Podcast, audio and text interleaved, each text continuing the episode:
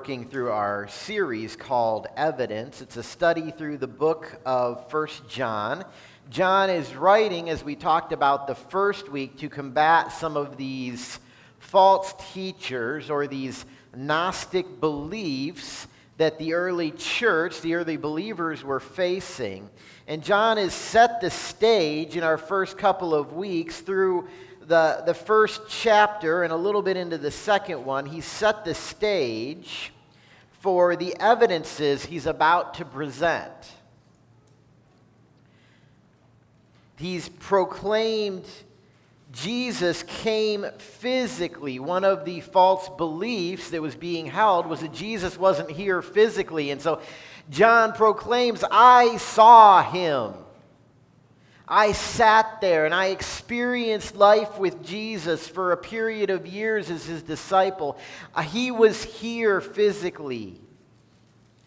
John dispels some lies that were being told to some of the early believers, and some of those were coming from people who were in the church saying they were Christians. And so John begins to dispel these lies and give them truths. We talked the first week about the purpose that John had for writing the book of First John. Several times throughout the book, he says, I write these things to you so that you, chapter 1, verse 4, may have joy.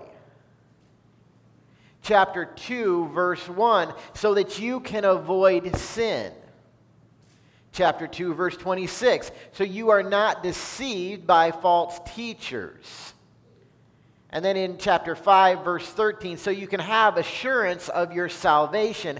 And chapter 5 13 kind of summarizes the book of First john. It says i write these things to you who believe. So remember john is writing to believers to christians in the name of the son of god so that you may know that you have eternal life. He was writing to people who were following Gnosticism who said, We know everything.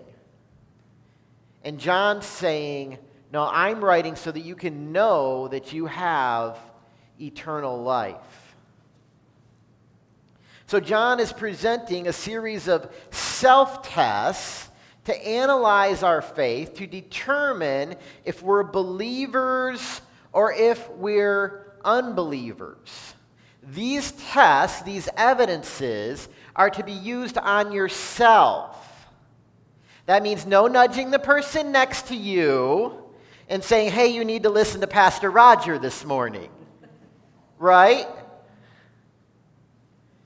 So these are self tests, they're for our own personal assessment.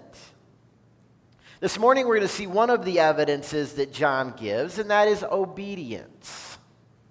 The evidence of obedience. John is going to present it in a way that shows a progression in obedience.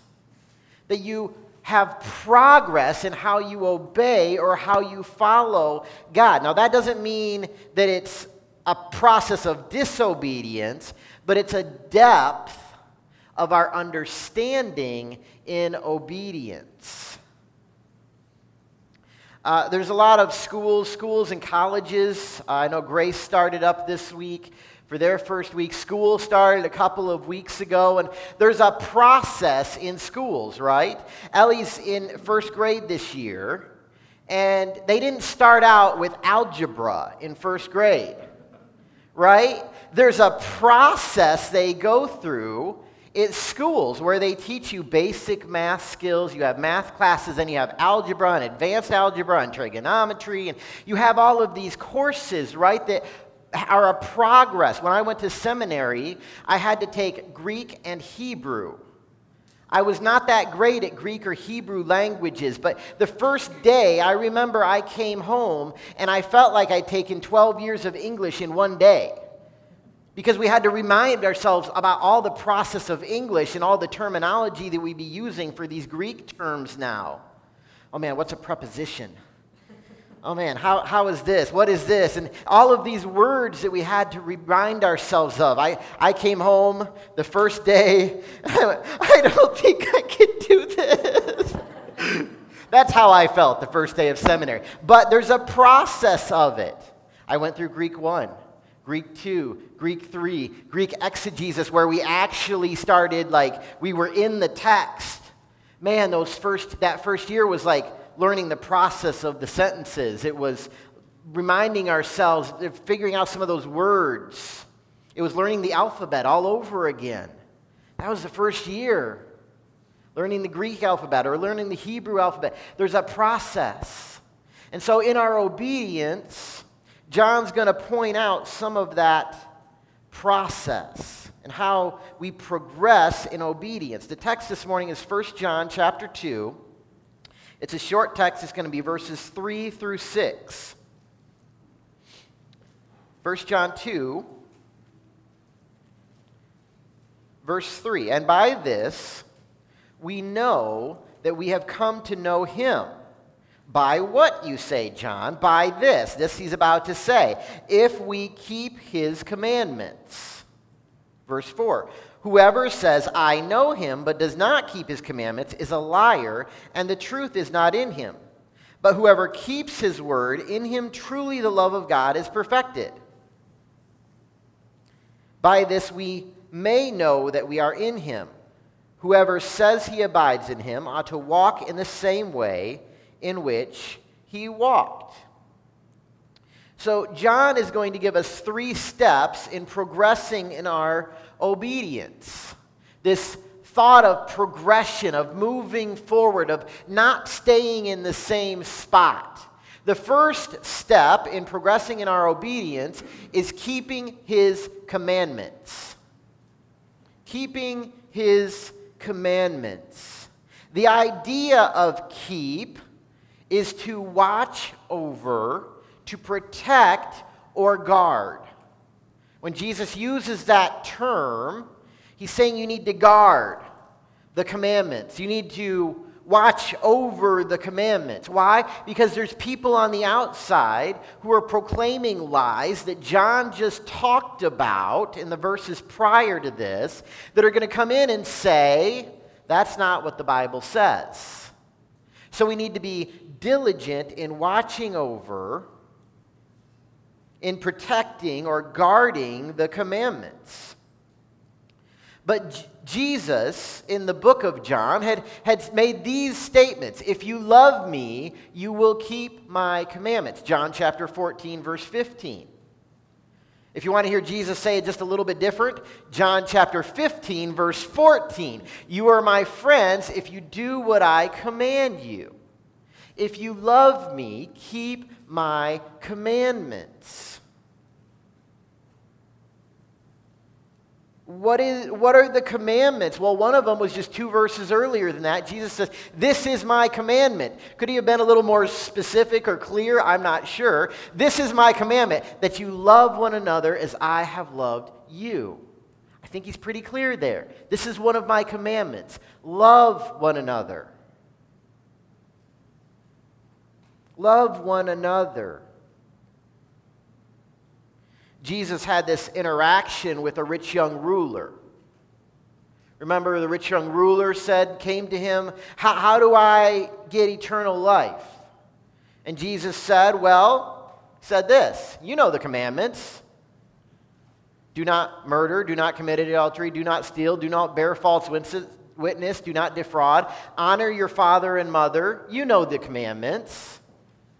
And the rich young ruler had the boldness to say, I've kept all those. But Jesus said to him, Well, go sell all your possessions and give to the needy, and then come and follow me. And it says, The rich young ruler went away sad. He didn't go away and sell all of his possessions, did he? No, he went away sad.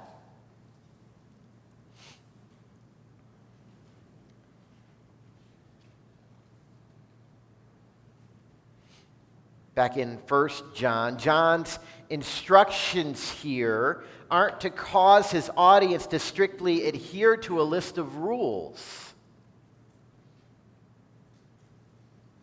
He's not telling you you need to just follow this list.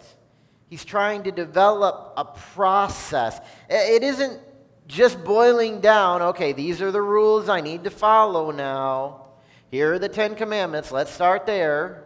Here they are. There's more to it, there's depth to obedience. You see, obedience has to do with lordship. Are you letting Jesus be the Lord over your life? Are you following him? Are you serving him? Are you obeying him? Are we going to be obedient to his lordship or not. And John gives us this contrasting statement. He says, We know we, that we are in him if, or we know him if we keep his commands. And then in verse 4, he says, Whoever says, I know him, but does not keep his commandments, is a liar, and the truth is not in him.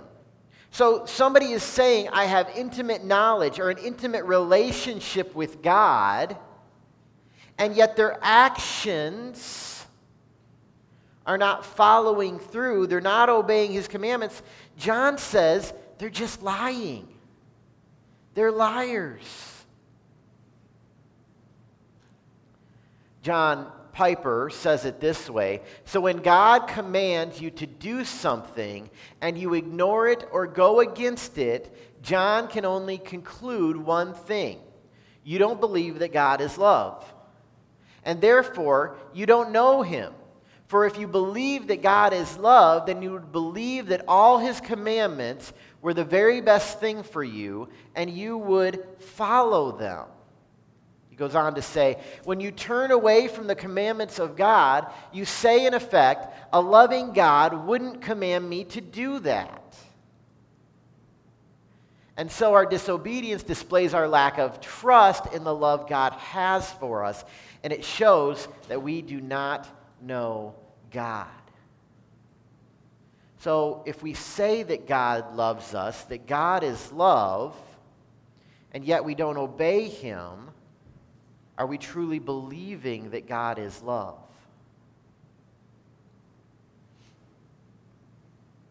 The first step in progressing in obedience is keeping his commandments. The second one that John makes a statement about is keeping his word. Verse 5 But whoever keeps his word, in him truly the love of God is perfected. Well, what's the difference between keeping his commandments and keeping his word?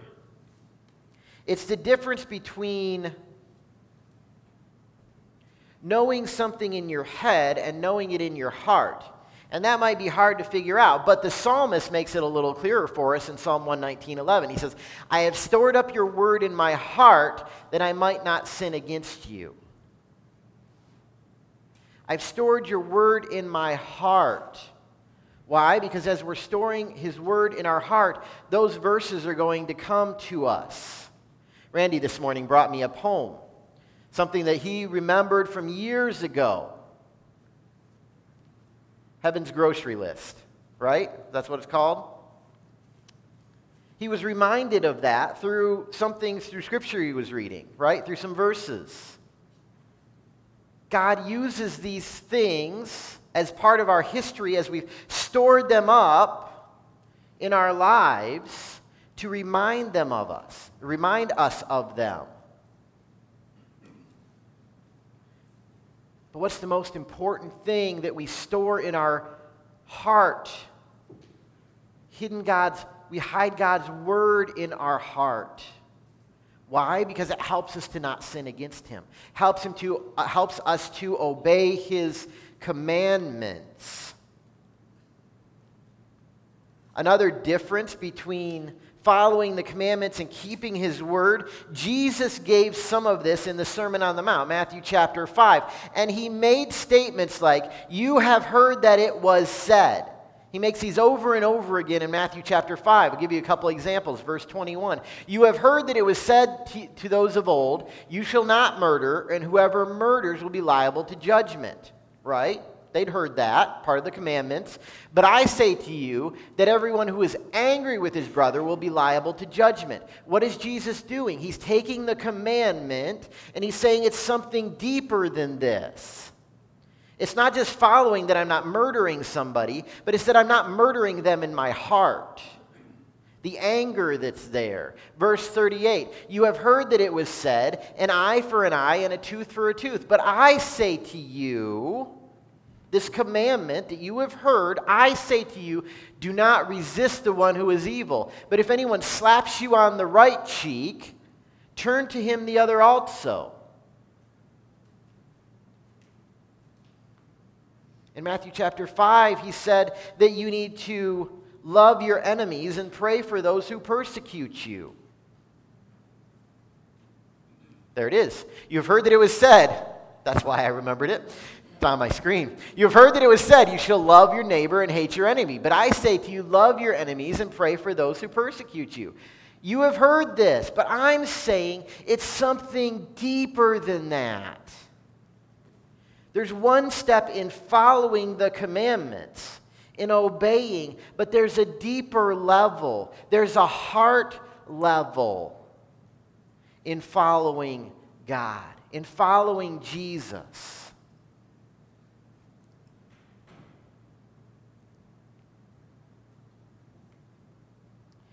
See, there's a step that you begin to realize that it wasn't just about becoming a robot and following each of these steps, but it's a relationship and it's living out that relationship with God.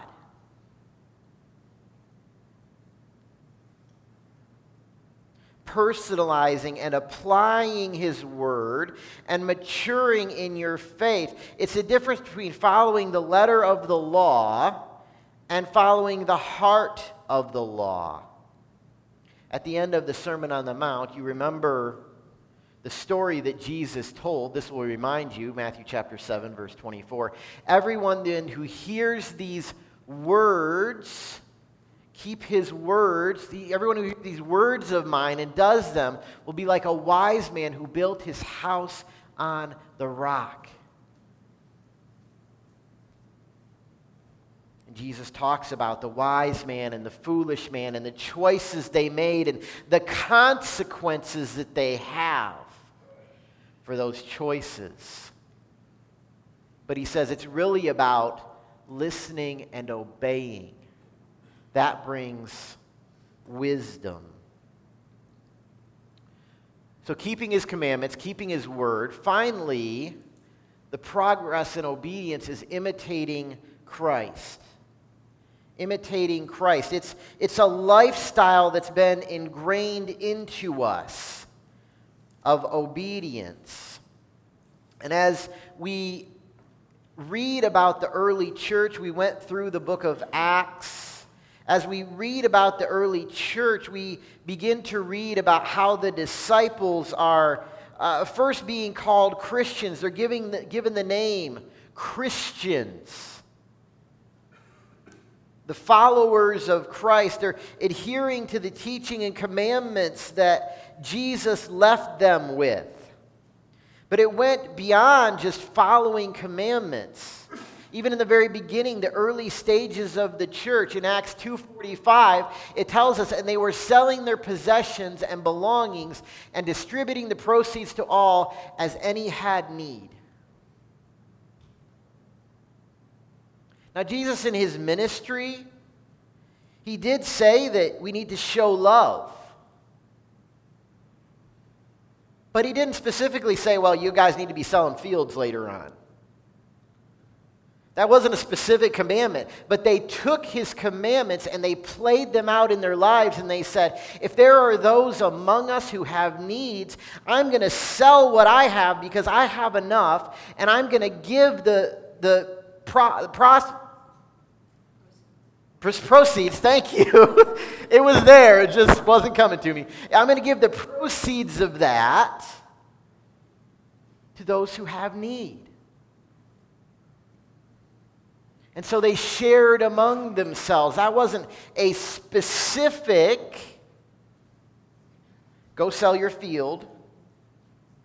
But Jesus did give principles about loving those loving each other, loving your neighbor, giving to those who have need. They were taking his commandments and living them out in their lives. They began to demonstrate that it was a lifestyle of listening and obedience. A, a couple years ago, um, Stacy uh, started teaching volleyball. And it was sixth grade girls volleyball. A lot of the girls that she first started teaching volleyball had never played formal volleyball before. And so it was a little rough to watch at first.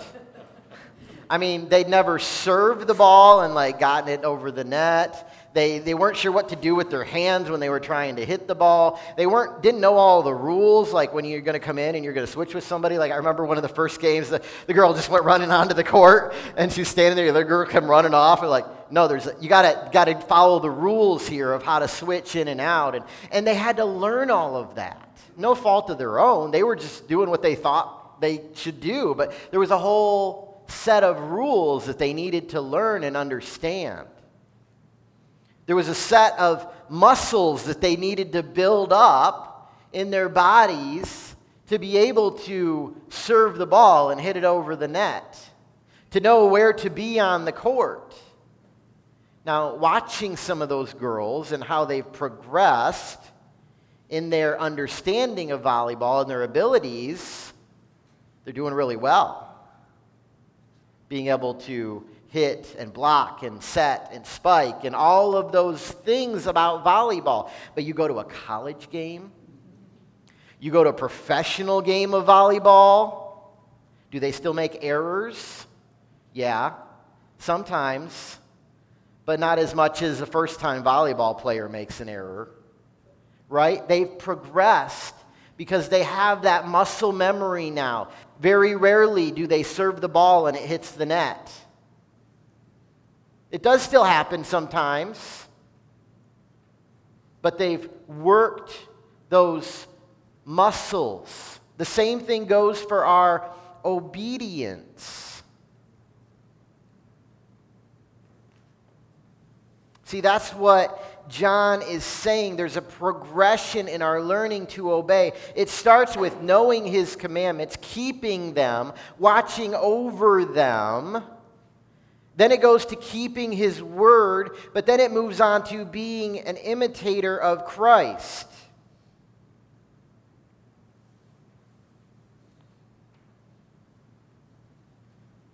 There, there's a process of understanding God's commandments.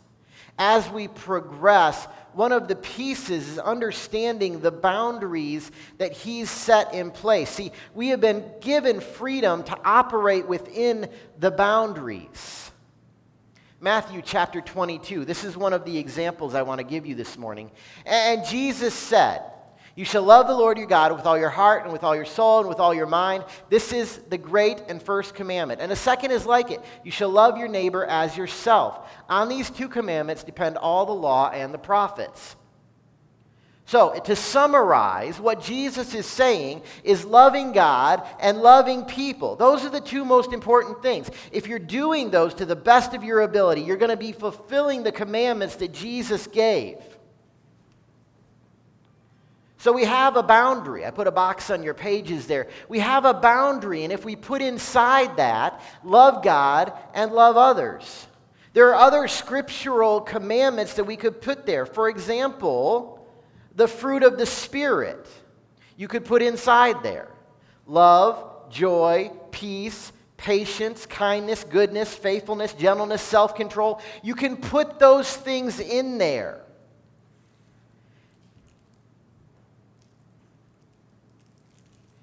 You can do those as much as you want. The Bible doesn't say there's a limit to kindness. You can only be so kind to people and then you have to stop. That's not good. It doesn't say there's a limit to how we show love to others. Okay, you can love them this much, but if you, you that's out. You can't do that at all. You can't show them that much love.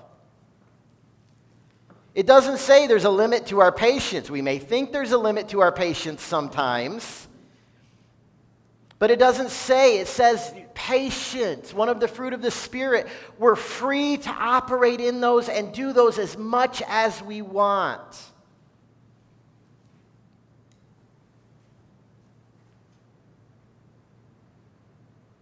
We can love God, we can love our neighbor, we can love others as much as we want.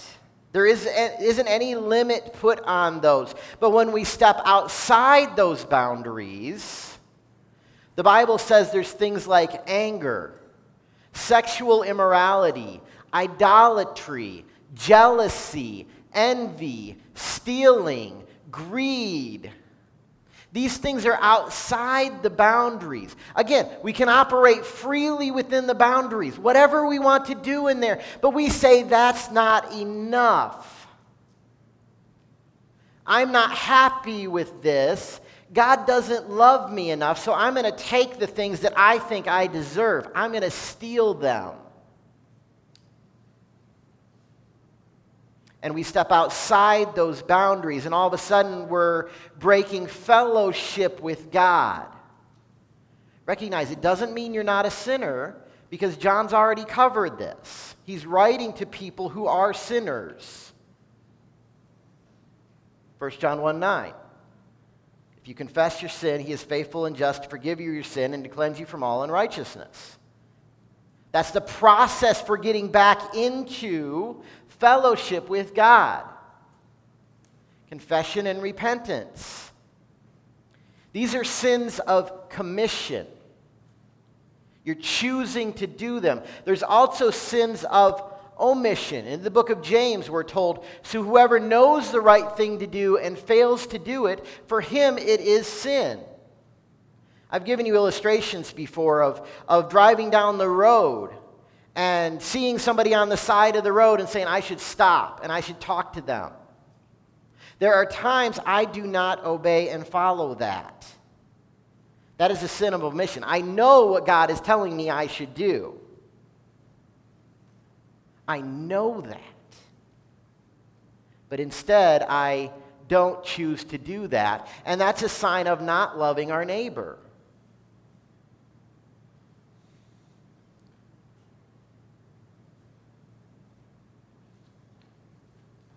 James says, Whoever knows the right thing to do and fails to do it, for him it is sin. And so, if God calls you to love your neighbor, who is your neighbor? Well, it's going to be those in proximity with to you. It's going to be those in the church family. It's going to be those in your family at home. It's going to be those in your neighborhood. It's going to be those in your workplace or school. It's going to be those you come into contact with in grocery stores. And, and those are the people who are our neighbors. We're all called to be loving neighbors.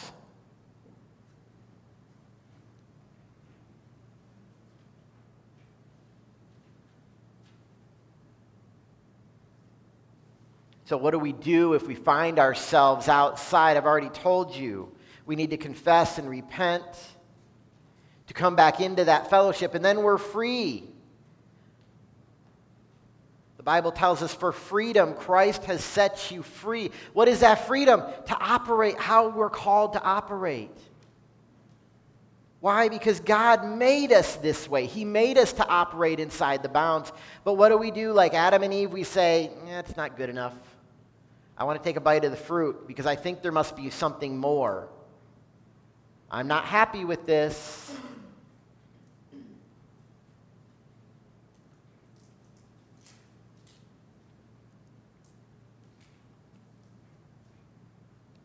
Our theme for this year has been abiding. And John says in verse 6 whoever says he abides in him, there's that word that's our theme, ought to walk in the same way in which he walked. How do we abide? We've progressed in our obedience. We've gone from keeping commandments to keeping his word to imitating him as we're following him, we're imitating, we're walking as he walked. as the Holy Spirit or His Word speaks to you, you're taking those things and saying, okay, how do I live this out? How do I live this out as I'm talking with my family? How do I live this out as I'm talking with coworkers? How do I live this out as I'm talking with classmates? How do I walk as Jesus walked? And none of these things are easy. Sometimes we want to just sit. All right, God. Oh, I'm following you. I'm tired. I don't feel like it today. But we're called to continue to progress, to keep following Him. And will we at times hit the net when we serve the ball? Yeah, we're still going to fail. John says, though, there's a process. Confess your sins because he is faithful and just to forgive you your sins and he'll cleanse you from all unrighteousness. Come back into fellowship, John says. Sometimes we need to ask for help, even. There's sins in our lives that we just, seems like they just keep happening over and over and over and over. Sometimes we need help to work on those, and that's okay. You can come talk to me if you ever feel like you're dealing with something that's like, I just can't seem to get rid of this. But we're called to grow in our obedience, to continue to follow Him, to keep His commandments, to keep His word, and to imitate Him. Would you pray with me this morning? Father,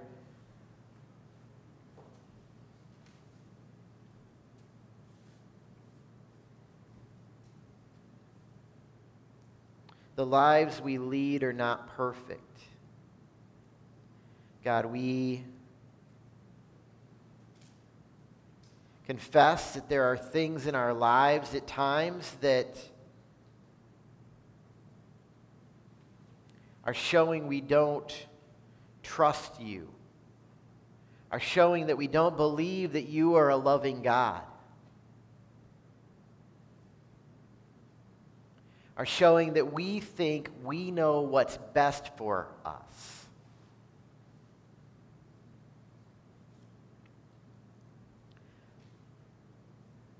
Father, I pray as your Spirit works through your word.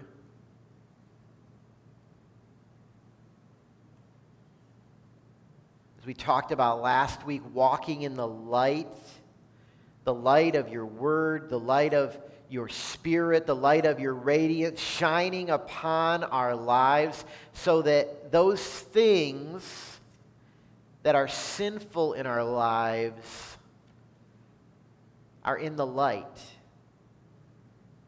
They are seen for what they are, and God, we confess those. We give them over to you, and you cleanse us.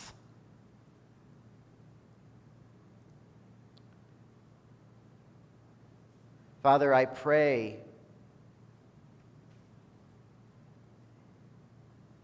that we would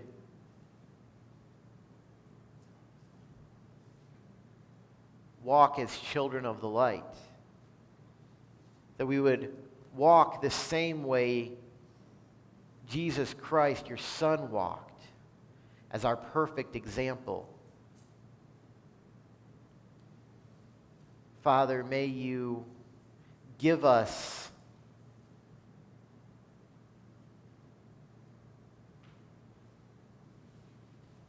direction from your word.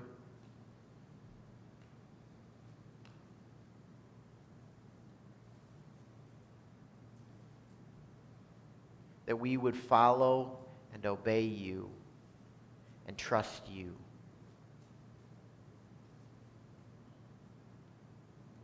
Because you are a loving God. And you are holy and just and wise. and you created us to